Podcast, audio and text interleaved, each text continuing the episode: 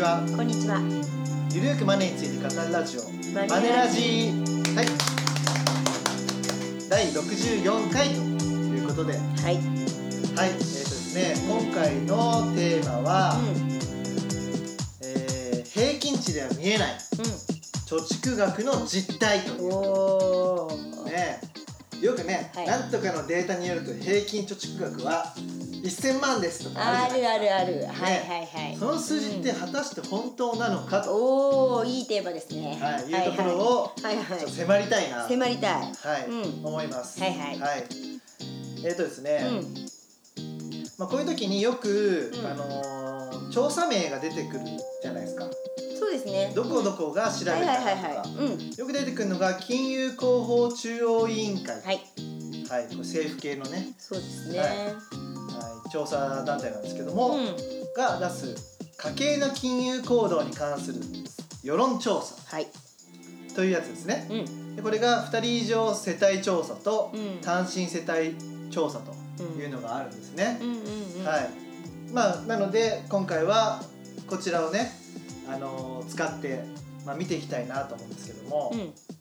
はい。じゃあまず平均値はい。はい皆さんにお知らせしたいと思いますが、はい。えっ、とねまずねうん。単身世帯からいきましょうか。単身世帯。はい。単身世帯、はい20歳の20歳代のはい。平均値うん。142万平均値？平均値百四十二万。はいほう。30歳代は、うん。えー平均値ですよ589万ほうほうほうほうんう。うん。で、えー、と40歳代は936万、うん。で50歳代は1342万円、うん。はい、で60歳代は1835万円。平均貯蓄あるってことです。なるほど。皆さんどうでしたかね？はい、ね果たしてこれは本当なのかはいと。はい。ちなみに中央値と呼ばれてるものもあるんですけども、はいはい。はい中央値っていうのは何てかって言いますと、うん。こうまずですねそういうデータの中でうん。いろいろなデータあるじゃないですか100とか0とか200とか1000とか、はいはいねそのバラバラなデータをまず並べ替えるんですね、あ、小さい順に。そううん。小さいものから大きい順に並び替えて、はいはいはいはど真ん中の数値うん。そう、うん。それが中央値とはい呼ばれますはいはい。はい、うんで中央値の良さはですね、うん。あの大きな数字に引きずられないっていうのがあります。あー、はいはい。並べますからね。ずっとそうそうそうそう順番にねそうん。んそう。ね。はい。平均値出す時に0っていう数字は0たす0たす0たす0たす0だから、うん。あんま効果ないんですよ。はいはいはい。でもそこにいきなり1000とか来ると、うん平均値ってうんって上がるじゃないですか。まあそうですね。そうそうそう。突出してすごい人がいるとね。そう、はいはい。だから、うん。中央値っていうのは、うん。本当の実態を見るに適した数字なのかなと思いますね。はいはい。はい、うんそう見るとですね、うん先ほどの、うん。えー中央値を見ていくと、20歳代は中央値ゼロです。そう。ゼロ。ゼロ、うん。貯蓄してない人たちがほとんどだってことですね。あはい、30歳代ーうん。83万円40歳代30万円減ります50歳代130万は60歳代300万円。ということになります。あちょっと結構しんとしちゃったよね今。ね。いや結構さまだ若いうちはリカバリーができるかなとも思うんだけど今50歳でなんだっけ130万って言いました？中央値、そうです。うん、あのね、はい金融資産がゼロの世帯が43%もあるんですよ。怖でね50 60で？歳60歳代でう37.3%、ゼロ。多く多くないですか？そうゼロが。だからこんだけ下から数えてきた時のど真ん中300万とかしかないんですよ。私ね確かにあのマネー相談売ってるじゃないですか。でさっき一応50代の平均貯蓄額って単身世帯で1342って言いましたよね、うんうん。でやっぱりねあの誤差なって乗ってるとこの1342万っていうのがピンとこないわけね。うんうん。あれなんかみんなないなもっとないなってうんうん。いう感じなんですよ。そう。それで今中央値130万って言ったけども、うんなるほどって感じ、そう。平均値見ると、うん。あそんなに貯めてんの？そっていう感覚になっちゃう、はいあ自分やばいな。うん。やばいやばい食べないとってなるんですけども、うん。周り見るとほとんど食べてない人がいらっしゃるといやでもこれ本当さ今の人いろいろね少子高齢化とかいろいろ言われてでるこれ単身ですから。教育費かかるとかもないんですよ。単身なのにないんです、でもささっきの話じゃないけど、ほらさ年収さあ前回の話か年収300万円。うん、うん。うんはなんかねで一人暮らしだとほとんど貯蓄できないよって話だったじゃない。だからそういう状態がずっとさ脱出できないとこういうことになるってことじゃないんですか、そういうことですね、うん。ちなみにね、うん。年収ね年収が少ないから貯められないんだよっていうね、はいはいうん、はい。うん。感じもあるかもしれないんですけども、はい。少なくても貯めてる人はいるっていうことはねまず実態としてあそれはねあります。はいはいありますよね。うんうん。ねね、例えば年収300万円未満のデータもこれあるんですけども、平均値だと513万円貯めてる。うん。でも中央値だとゼロなんですけどね。うんうん。なね。で500 300万から500万円未満だと平均値が789万円、うん。うん、で中央値は154万円。っああ、うん。なるほど。はいはい。ていう感じですね。はうんいで500万から750万円未満だと平均値は2156万円。うんで中央値だと869万円。ああまあそれぐらいになるとでなんかちょっと本当本当っぽいですよね、うんそうそうそう、はいはいはいはい。で750から1000万円未満の場合は平均値は4538万円。うんうん。平均値は平ね均値だね。中央値は2250万円。おお。そう。まあもちろんうん。年収が上がれば増える感じにはなってると、まあね。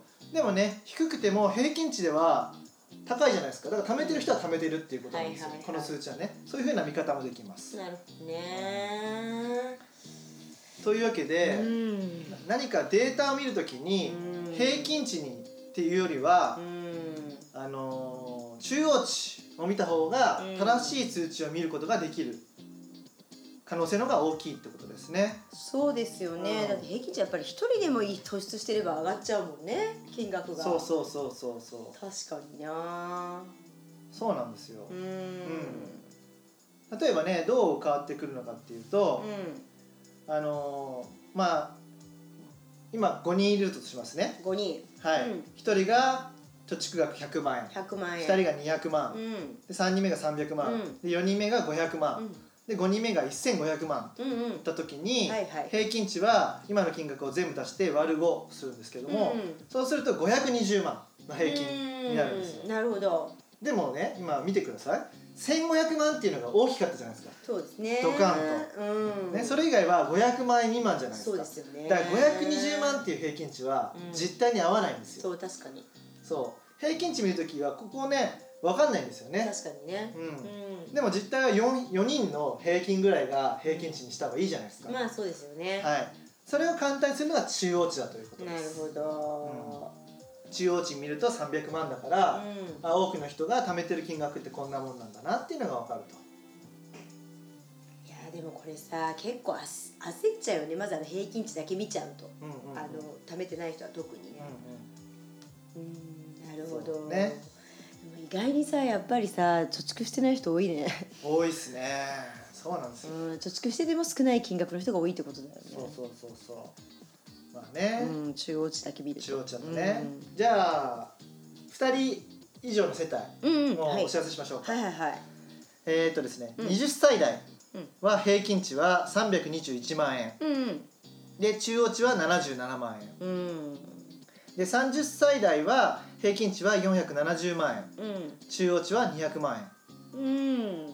で40歳代は643万円が平均値で、うん。中央値が220万うん。円で50歳代は平均値が1113万円で、えー中央値が400万円、うん、で、えー、と60歳代が平均値が1411万円で中央値が601万円という形ですね。はい、今ねお知らせしている、えーデータはですね、うん。あの2017年の家計の金融行動に関する世論調査はい。から全部お伝えしております。なんかさ数値だけ聞いてるとさやっぱりあの結婚とかした方がいいよね、まあ。結婚とかっていうか世帯の方が、うんうん。なんだろうなんかシングル世帯よりもう、なんかまあなんだろうね。んうんうんあのお金貯めてる傾向にあるのかなっていう気は。そうですね、はい。あの貯金ゼロの世帯は単身の方が多い大きいですね、ですよね。あのね、うん。40%からまあ50%ぐらいある。はい。で夫婦のの場合結婚してる場合は30%台ですね。ねでもゼロ世帯そんだけあるんですけど。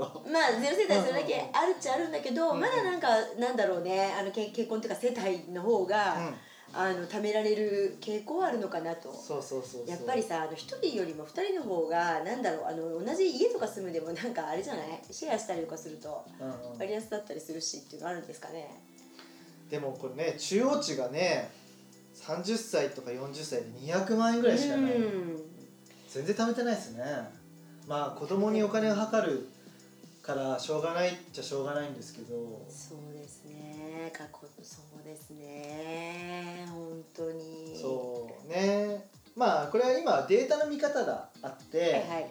まあ、中央値がこれだからこれだけでいいよってことじゃないんですよ。そうそうそうそうあのほっていう感じじゃないよねこれはね。うんうん。あのみんなねうん。平均値がこれこんなにあるから貯めようじゃなくてこんだけしかないのは生活できないよというね、はい、ことをね意識していただいて貯めないといけないと。本当にこういうのを見るとあのもっとなんか投資の普及だったり金融リテラシーの普及だったりうん。うんそういうことをもっと私たちも頑張らないといけないなとは思いますけどね。うんうんうん。そうですね、うん。うんまあだから、うん、こういうデータを見るときはねこういうふうな、まあ、中央値を見るように、はい。まあ、平均値もね見てもいいと思うんですよ。ううん。ん、平均値見ればどれだけその押し上げられているかっていうのが分かるんですよ。中央値と見比べた時にね、はいはい。うん、押し上げられてるってことは貯めてる人も結構いるってことですから。逆にね。ううん。ん一、人だけの力でそんなに上がんないですから、うんだから格差だね格差本当に。格差、本当に格差。ううんん。そうそうそうそう。ね。はい。はい。というわけで、はい。まあもう少しね、うん。あのーまあ貯めていこうっていう話にはなるんですけども。ねどう貯めていけばいいんですかね？ん？どう貯めていけばいいですかね？いやまあでもさだから本当にあのいろいろ普通の貯蓄の習慣をつけながら、まあ、前回もお話ししたように少しずつでもいいから投資とかをしてお金にも働いてもらうとかうん。やっぱそういうこう、まあ、自分が働く以外にお金増やすんじゃなくってやっぱお金にも働いてもらう発想を取り入れながらやっぱやっていくしかないんじゃないですかね。うん。本当に。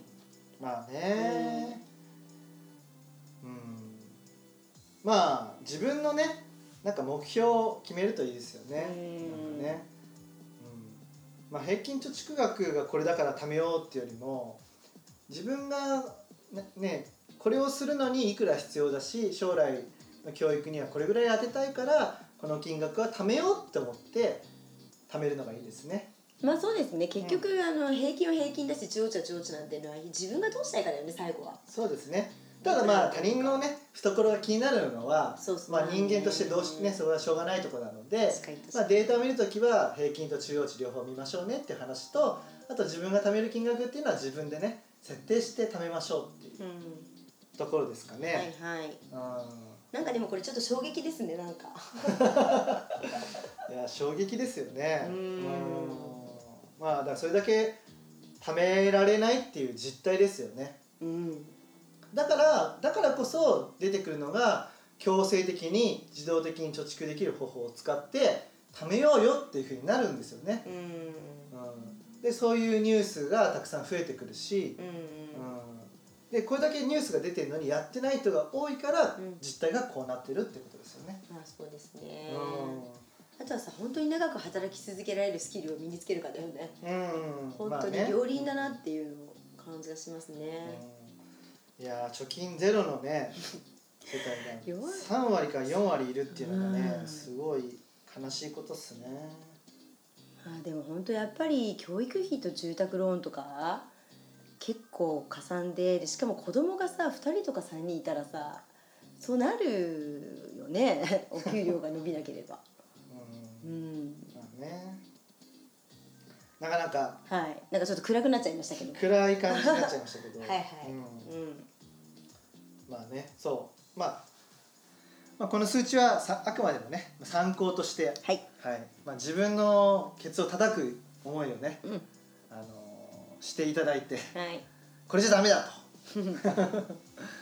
あのね、200万とかだからあそれよりも貯めてるからいいやじゃなくて引き続き自分のね目標に向かってやっていただくということをね、はい。うん、していただければと思います。はい。うん、これね記事とかで書くとすごい PV が来るんですけども、うん。ページビューが来るんですけどうんも、まあ、それだけね他人の懐を気にしてるっていう。あそれはやっぱり気になりますよね。みんなどうなのかなっていうのは、うん。そうですね、はい。でまあ今回はデータの見方としてはい。平均値と中央値両方見ようというお話でしたはい。というところで。はい。はい。まあちょっとね今日は早いですけども こんなところで、はい。終わりにしようかなと思います。はい。頼藤大樹と高山和恵がお送りしました。また。ね See you!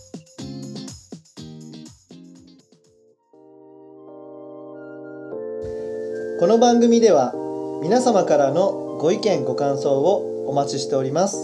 宛先は info アットマークマネー &you ドット jp info アットマーク money and you ドット jp までお寄せくださいこ